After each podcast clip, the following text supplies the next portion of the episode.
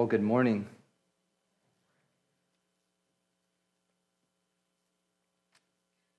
This morning we'll continue through our series through the book of Ecclesiastes. I would invite you to open up your Bibles to chapter 3 of the book of Ecclesiastes, and we will be considering verses 16 to 22. It will take us to the end of the chapter. Ecclesiastes chapter 3, verses 16 to 22.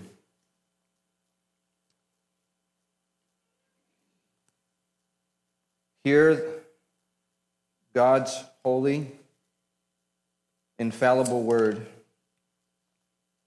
Moreover, I saw under the sun that in the place of justice, even there was wickedness, and in the place of righteousness, even there was wickedness. I said in my heart, God will judge the righteous and the wicked, for there is a time for every matter and for every work. I said in my heart, with regard to the children of man, that God is testing them, that they may see that they themselves are but beasts. For what happens to the children of man and what happens to the beasts is the same. As one dies, so dies the other. They all have the same breath, and man has no advantage over the beast, for all is vanity. All go to one place, all are from the dust, and to dust all return. Who knows whether the spirit of man goes upward and the spirit of the beast goes down into the earth? So I saw that there is nothing better and that a man should rejoice in his work, for that is his lot. Who can bring him to see what will be after him? Let us pray. Father, we thank you for this opportunity that you grant us to hear from your word. Father, we pray that you would make this time fruitful in our lives. It would be foolish to think that it is through the power of the task of just simple preaching that things can happen in the life of the church. The task itself doesn't have the power, but your spirit gives this task the power. So this morning, we rely utterly and totally on your spirit to speak to our lives, convict us, and bring this word to life into our very being. Cause us to hear your voice and heed the admonition that you give to us. Father, we pray, we beg this morning that you would open our eyes to see clearly, that we may behold your beauty and your glory as your word is expounded to the praise of your glory and grace. We pray this through Christ, our intercessor. Amen. When you're assessing tapestry, one of the, I'm no expert in this, but one of the first things, at least, that you would want to do is to make sure you're looking at the right side. Why? Because it depends on what side of the tapestry you're looking at. You'll assess if the tapestry is beautiful or not. If you're looking at it from the top, from the proper perspective, you will see the beautiful patterns and the elegant designs. But if you're looking at the tapestry from beneath, you'll see the jagged edges and the threads and the yarn going every which direction. Your perception changes depending on the angle from which you see it. This morning, we're going to be dealing with a sense of perception. The perception is from the vantage point of the preacher. But the preacher isn't speaking as though he were an alien or someone that didn't live our experiences. The preacher is speaking from someone who has lived long on this earth. He will be speaking your language and playing your tune. In other words, you're going to be picking up what he is laying down because he is speaking as a mere mortal. He understands the difficulties of life so much so that he can express them eloquently and for our advantage. The theme that is predominant, especially in chapters 3 and 4, but here in our verses, is the theme of sight. If you notice in chapter 3, verse 10, verse 12, and 14, we read the phrases, I have seen and I perceived. In verses 16 and 22, we see the phrase, I saw. And in verse 18, we read the phrase, they, that they, that is mankind, may see. There is this idea of perception. And what the preacher saw troubled him. And it will also trouble you during this very momentary life. It is important to observe what he saw, but it's also important to observe his conclusions. We must remember that the preacher is addressing philosophical questions. The preacher has taken the time to ask about the deep questions of life. You can almost smell the earthiness of this book. The preacher has been around the block a couple times, and he knows how to ask the same questions that you ask. He might not ask them the same way. He might not express them how you and I express them, express them. When we're challenged with philosophical questions, we don't jump into poetry as he did in the first eight verses of chapter 3, but he is asking the same questions that you and I encounter on the day to day basis. So, as we read and study this book, the question that we must answer what is the preacher talking about? What is the question that's nagging him? What is, what is he trying to address? This morning, the preacher is helping us to have a proper perspective without minimizing what we observe in our lives. Yes, life is hard, and the preacher doesn't minimize that. Yet, as we read his questions and conclusions, we gain a bigger and better perspective about us and, more importantly, about God. So, how will the preacher help us this morning? Help us find joy in the dark and miserable world that we live in? How is he going to help us have a proper perspective? I think implicitly he's going to tell us this this is what the preacher is going to tell us rest on God's providence. Rest on God's providence.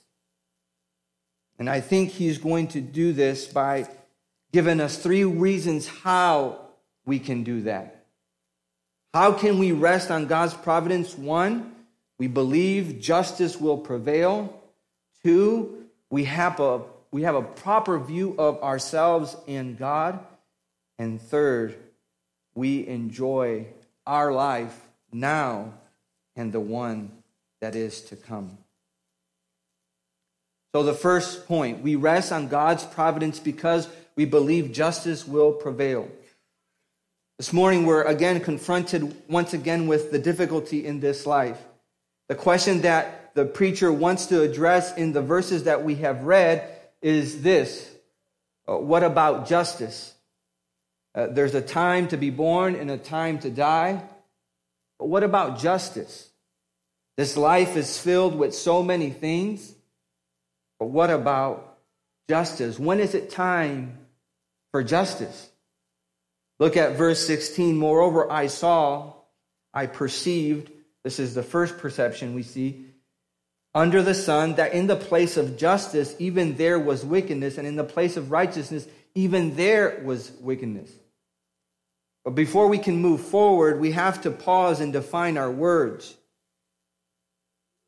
And I think that's important because justice has become the buzzword of the last several years. We have social justice, we have distributive justice, restorative justice, environmental justice, and so on and so forth. This morning, my intent is to define justice in the simple terms that the Bible uses to define justice. So, what is justice and what does it mean to be just? Justice is acting in accordance to God's righteous commands. We get a glimpse of this in Second Chronicles 19 when the king Jehoshaphat tells his judges, Consider what you do, for you judge not for man, but for the Lord. He is with you in giving judgment. Now then, let the fear of the Lord be upon you. Be careful what you do, for there is no injustice with the Lord our God, or partiality, or taking bribes. Justice, in God's terms, is doing according to what He has commanded, without taking bribes and without diminishing truth. God is the one who establishes justice. He is our creator. And because He is our creator, He and because He is just, He is the one who establishes justice. God determines what is just because he is just. So, what does it mean? Doing justice or living out in a living justly then implies fairness, decency, and honesty, seeking to help the weak and give to the needy as we are able, addressing situations of injustice.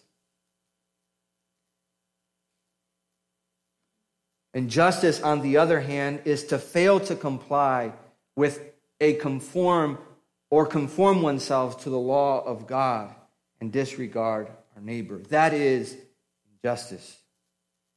So, what the preacher is saying that when he looked around the world, this is what he saw where there was supposed to be decency, fairness, right dealings. What he saw was injustice.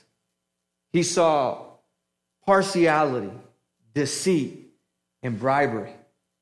And that is troublesome. And that is what the preacher found to be difficult. To see this world and where justice was supposed to be established and determined and put forth in that very place, you found briberies, lies, and deceit and self serving. Have you ever felt like the preacher? Have you ever been nauseated by injustice? I'm sure you have encountered injustice in your own life. This is the preacher's tension. Our lives are already brief, they're already momentary. There's not a lot of time that we are on this earth 70, the most 80 years that we have. Yet, injustice abounds. The prophets of old cried against this injustice. Jeremiah says, uh, God tells Jeremiah, run to and fro through the streets of Jerusalem Seek and look and take note. Search her squares to find a man who would do justice. Jeremiah found no one. One commentator put it this way throughout the world, courts of law typically contain representation, often a sculpture of Lady Justitia. Blindfolded, she holds balanced scales in her right hand and a large sword in her left. The blindfold represents impartiality. She judges everyone without passion or prejudice. The scales, fairness, and the sword, swift and final justice. But in Ecclesiastes, the blindfold is off, the scales are off balance, and the sword is stolen. And not only in Ecclesiastes, in our lives as well, we see injustice. This past week, a Christian college lost a court battle.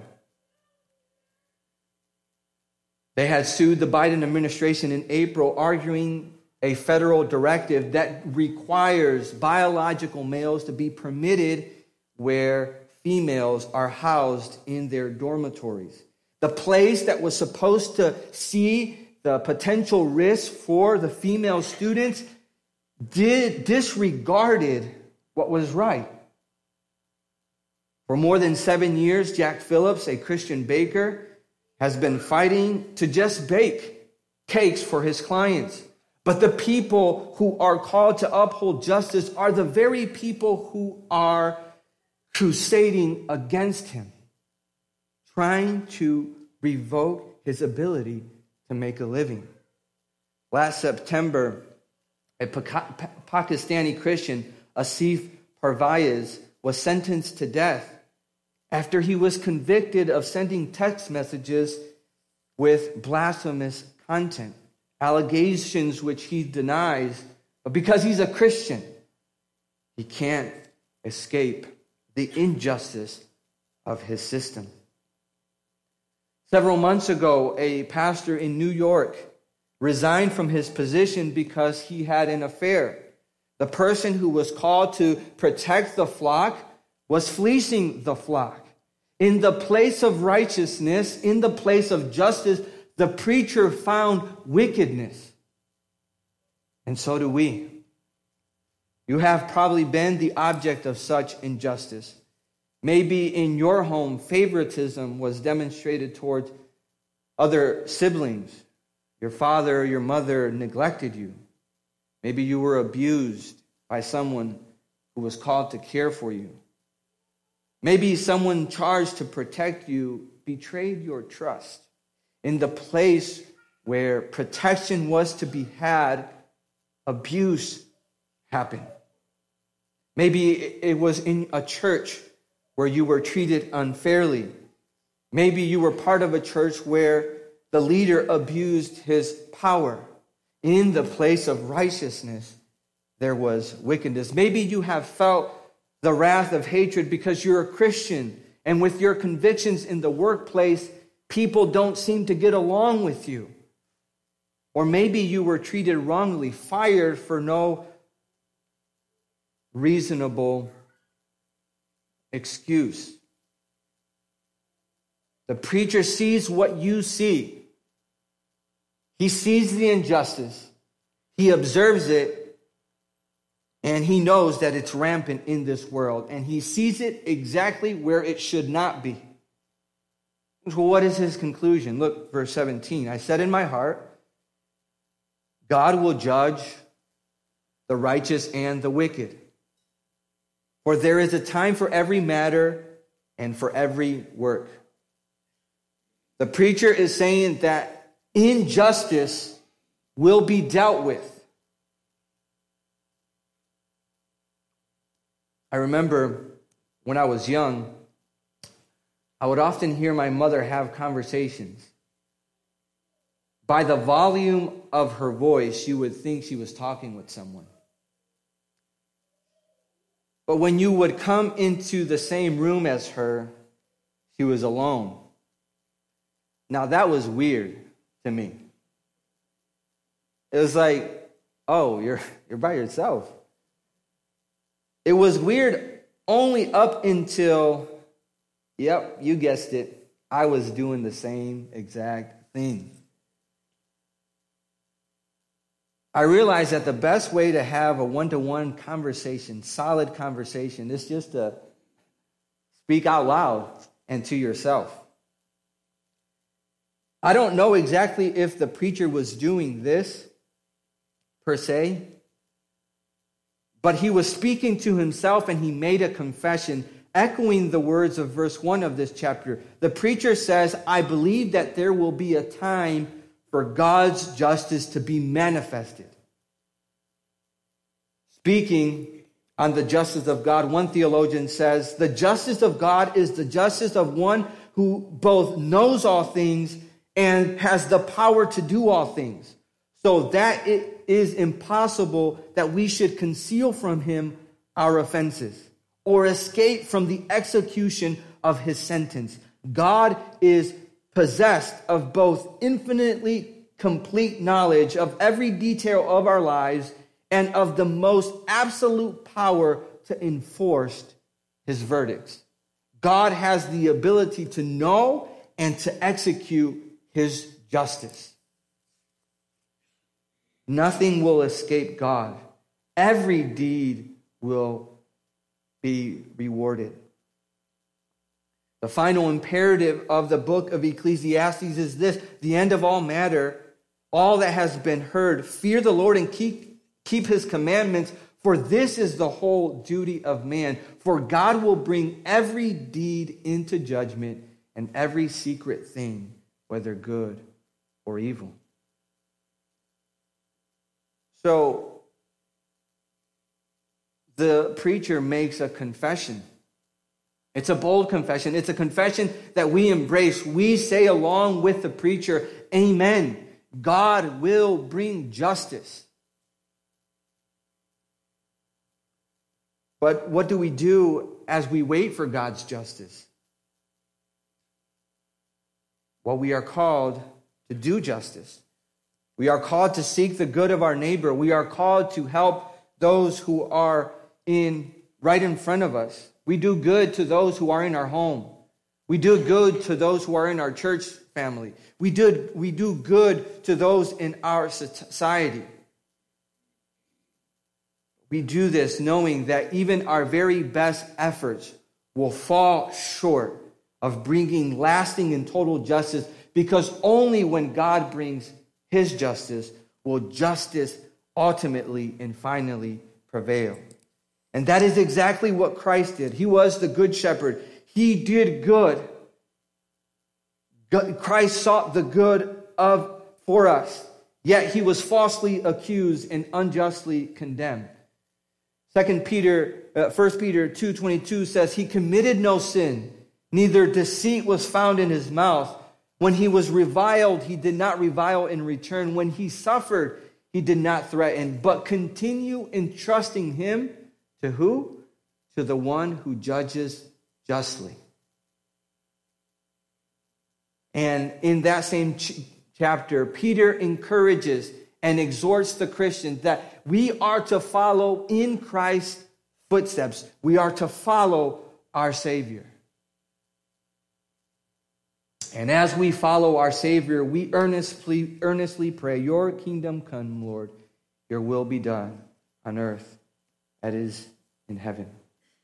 And that's why we find in the final book of the Bible the words that speak of God's judgment and say, Just are you, O Holy One, who is and who was, for you brought these judgments. For they, the wicked, have shed the blood of the saints and the prophets, and you have given them blood to drink. It is what they deserve. We can rest in God's providence because we know that justice will prevail. But you say, I get that. I see that justice will prevail. I understand that.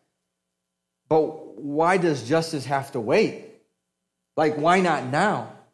Why can't God start executing justice now? And sometimes we get a glimpse of that justice. Sometimes the boss is fired who dealt unjustly. Uh, the politician is voted out of office. But we have this question why not now? The preacher seems to anticipate this question, and that leads us to the next point. We rest on God's providence by having a proper view of ourselves and God. See, this is the conundrum. On the one hand, you have God, you have injustice in places where justice should be at. But on the other hand, you have God who is able to execute right judgment. And you ask, why does God not bring justice now? Why doesn't He alleviate the plight of the oppressed or rescue the abused and afflicted from evildoers? I remember time ago talking to someone about, and he was telling me about a man who had imprisoned his daughter for 24 years, and he treated her as his own sex slave. For 24 long years, he sexually exploited and abused his own daughter. For 24 long years, she lived confined to the basement of her own home, giving birth in that span to seven children in her captivity. And I remember the person asked me, Why didn't God stop that? If God knows all things, why? The answer that the preacher gives us is verse 18, second perception. I said in my heart, with, uh, with regard to the children of man, that God is testing them that they may see that they themselves are but beasts. And you say, that's not the answer I want. That's not the answer that we want. The answer that we want is for God to somehow apologize for allowing things like this to happen. The answer we want is for God to put, be put on trial, prosecuted, and convicted for the neglect of his creation. How dare he not watch over his own? Have you ever felt that way?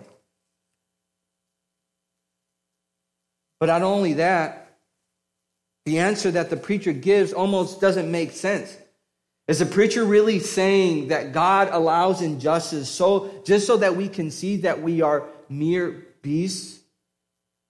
It's almost ridiculous if you look at it only from the vantage point of humanity until you have a conversation with Job. Job believed that he could prosecute God, and he thought that God was unjust in letting him endure what he endured. And Job challenged God to an answer. In the me, all the while defending his own rectitude and justice. And God tells Job, Pull yourself together, Job up on your feet, stand tall. I have some questions for you. I want some straight answers. Where were you when I created the earth? Tell me, since you know so much. Who decided its size? Certainly you'll know that, Job. Who came up with the blueprints and measurements? And do you know or do you have any idea how large earth is? Speak up if you have even, even the beginning of an answer. Do you know where light comes from and where darkness lives? So that you can take them by the hand and lead them home when they get lost? Why, of course you know that, Job, don't you? How about you? Do you know the answer to those questions? The preacher, just like in verse 17, is confessing that we know this truth about God. He knows that God is testing mankind in order that we may gain a proper perception of who we are in comparison to God. And the question that we have to answer will we see ourselves as we are? Will we have a proper perception of we really are?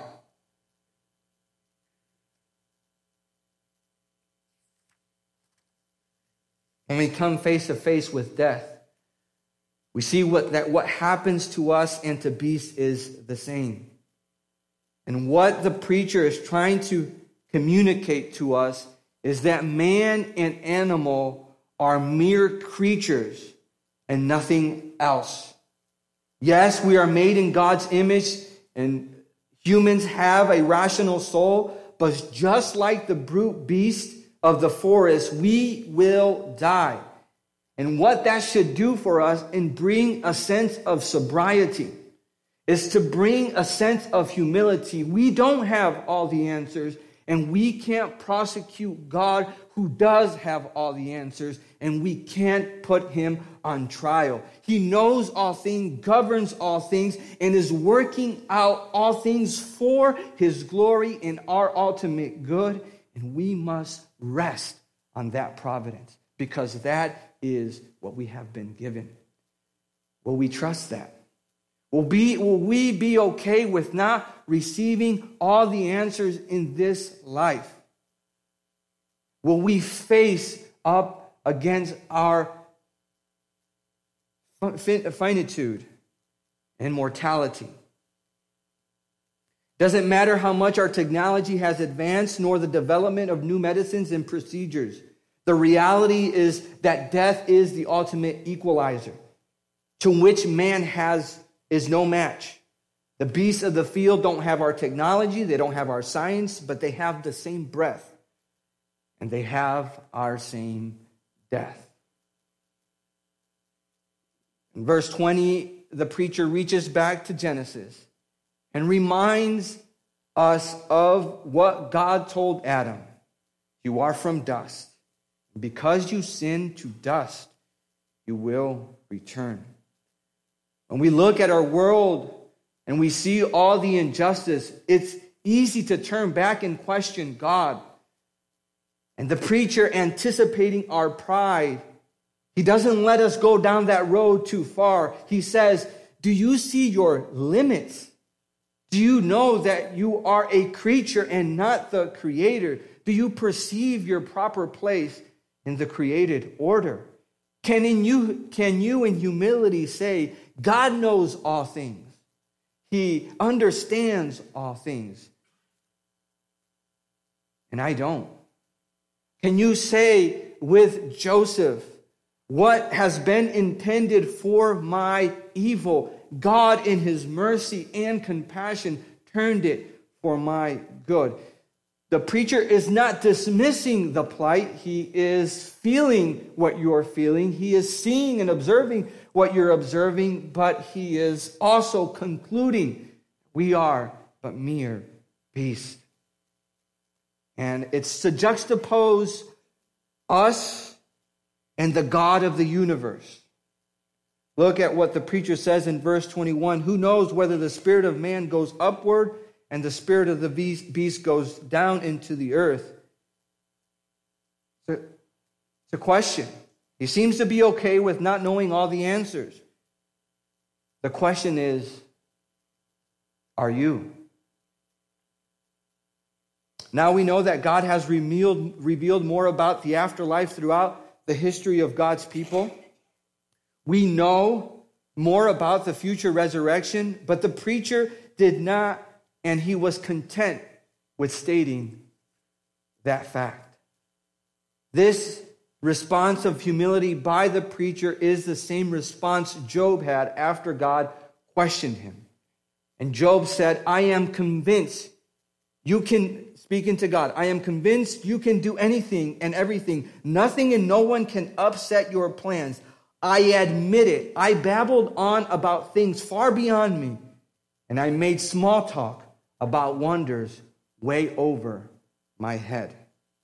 When you see injustice in this world, and when you become frustrated with the difficulties that are brought about by those injustices, let us never forget that the greatest injustice ever committed was when Jewish priests and Roman guards executed the spotless Lamb of God. Christ bore our sins and took our punishment so that we would not have to bear the holy and just wrath of God. But that came through acts of injustice and wickedness. This morning, as you travel and sojourn through this difficult and momentary life, with all the injustices and heartaches, you can rest on God's providence, knowing that God is working out the secret plan. Justice might not be displayed here in our lifetime, but be assured Justice is coming. God will bring everything to its rightful conclusion. We all might want justice swiftly and here and immediately, But just remember that if all justice was swift, we would not be here this morning because God would have judged us long ago. Do you want to be wise, Christian? Then let's rest on God's providence by having a proper view of your, ourselves and of God, who is infinitely greater. You say, okay, I get it, but what do I do then? How do I cope with all the injustice and wickedness? That leads us to the preacher's last, to our last point and the preacher's last perception. And our last point is this we can rest on God's providence by enjoying our lot in this life and anticipating the life to come. Look at verse 22. So I saw that there is nothing better than that a man should rejoice in his work, for this is his law. So you can pause and say, What? Wait, you're telling me that the answer, the proper response to all the injustices in the world is to rejoice in your work. What about social justice? What about equity? What about weeding out racism and hatred? Well, what we have to say is addressing is injustices is part of our duty. We are called to love our neighbor and not sit idly by. That is part of our task. But we must engage this work with a sense being sober because injustices will not be forever vanquished until the return of our Lord. Even Jesus enjoyed the perfume of the ointment rather than extinguish the plight of the poor. He was not dismissive of the poor because he served the poor and lived for their, for their benefit and their, to help them in their plight. But he understood that it was not the time at that moment to execute justice on the world.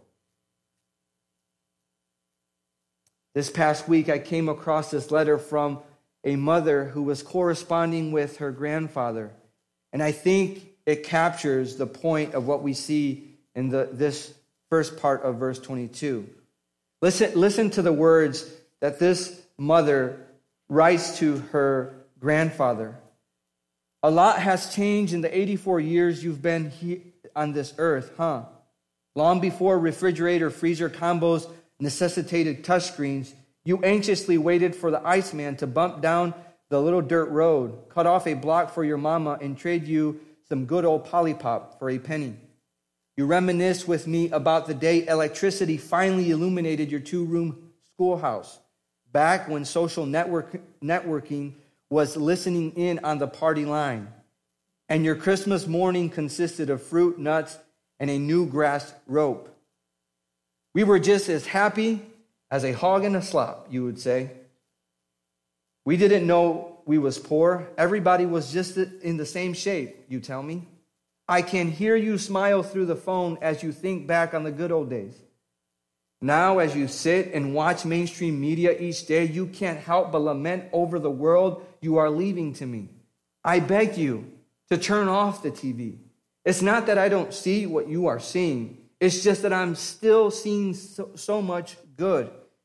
Things may be going south in America. Okay, yes, I'll give you that. There are more genders than there used to be. Christians aren't so popular these days, I know, but there is still joy to be had, Daddy Dan. I say, be not dismayed. No one can take away the spirit living inside us, the sustenance of God's word, the coolness of the grass on our feet, the beauty of our freshly fallen snow, a sweet the sweet coos of a new baby, the warmth of the sun, the crackle of the fire. Desserts not, are not going anywhere for a while, nor is laughter among friends. Listen carefully to these last words. I beg you, don't spend your final days lamenting. Instead, give grandmother's hand a squeeze and thank her for putting up with you for 63 years. Enjoy a hamburger and a Coke with a friend up at the cafe. But on, be on the lookout for, for strangers and continue to lend a helping hand where you can. Let the magnificence of our God meet you in the middle of a thunderstorm. And consider that the same powerful, limitless God cares for little o you. Stop fretting on how bad things are. Trust God. That is what this granddaughter was telling her grandfather. How can she have these words of assurance? Because she knows what will come after this life. Although verse 22 ends with a question of uncertainty, the preacher says, What can bring man to see what will happen after him? We as Christians don't have this uncertainty. Since Christ has been raised from among the dead, we can be steadfast, immovable, abounding in the work of the Lord, knowing that in the Lord our labor is not in vain. We can rest on God's providence by enjoying our lot in this life and anticipating the life to come. We will often be frustrated in this brief and momentary life, but our hope and confidence is that God governs all things with his sovereign hand, and we can rest in God's providence.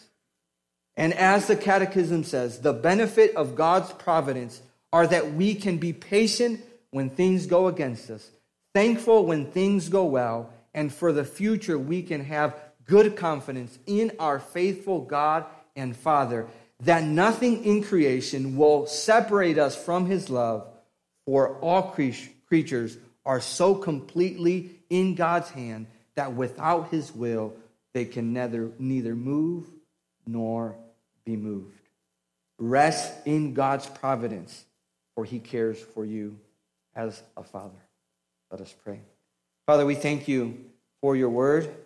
We thank you because you show us through your word that you are a God who is utterly and ultimately reliable. There is nothing outside your control, and you govern all things for your glory and our good. Help us rest in that truth today. Through Christ we pray. Amen.